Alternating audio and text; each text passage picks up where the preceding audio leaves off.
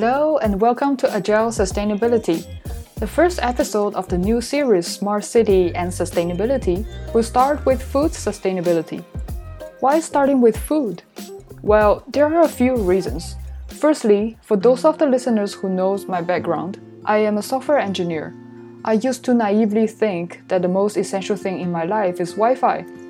As long as I can connect to the virtual world, it can almost satisfy all my needs in life, for example, learning, working, entertaining, and socializing, and so on.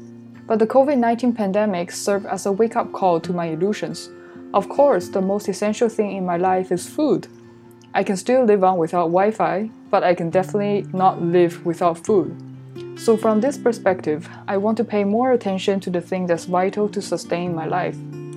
The second reason I want to talk about food is that there are a lot of exciting technological innovations around agriculture, like vertical farming, precision agriculture with IoT, smart packaging, and so on. Some of these innovations have the potential to form new relationships between us and food. For example, vertical farming can reduce uncertainty in crop production and be located closer to cities to reduce food miles. Therefore, it is possible for cities to increase their local food security and sustainability with technologies like vertical farming. However, the economic viabilities of vertical farming is still at discussion, considering the high startup costs and large energy consumptions.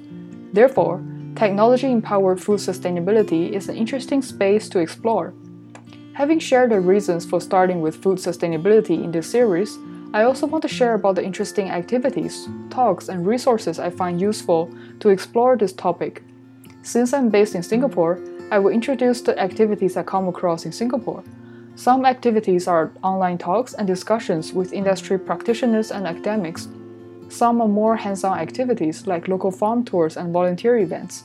If you find similar interesting activities in your city, please share with me via our email podcast at agilesustainability.org.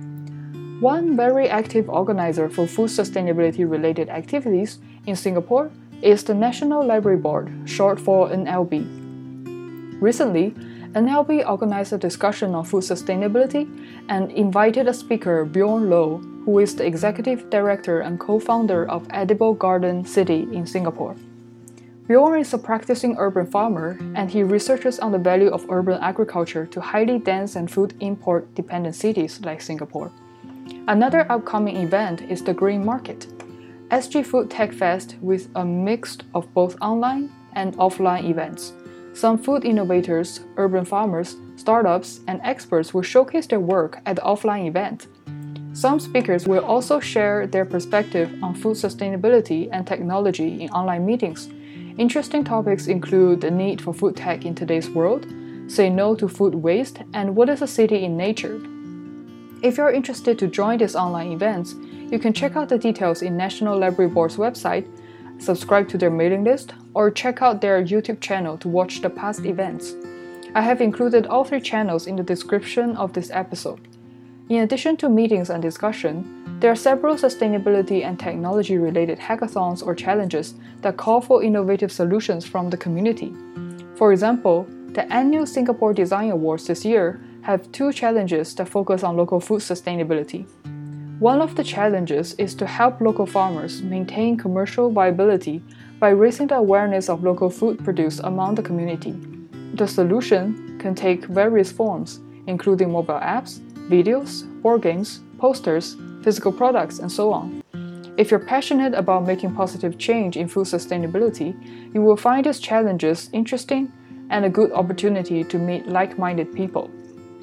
Alternatively, you can check out local farm tours to get a closer look at the food we eat every day and listen to the farmers share the process of food production. If you enjoy the environment and want to contribute to the food production process, there are a few farms that offer volunteer options. In summary, there are different ways to gain a better understanding of the food we consume every day, and there's still a lot of potential to increase the resilience and availability of our food systems with technology. There are so many things to learn and explore in this area. I will take some extra time to dig deeper in this topic of food sustainability and share more interesting things I find along the way with you.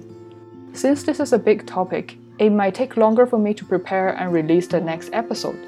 Thank you for joining me on this journey, and I hope we can shape a more sustainable future together. If you're interested in the questions we're planning to address, please visit our podcast homepage at www.agilesustainability.org. Let's collect more puzzle pieces on sustainability together. Subscribe and stay tuned.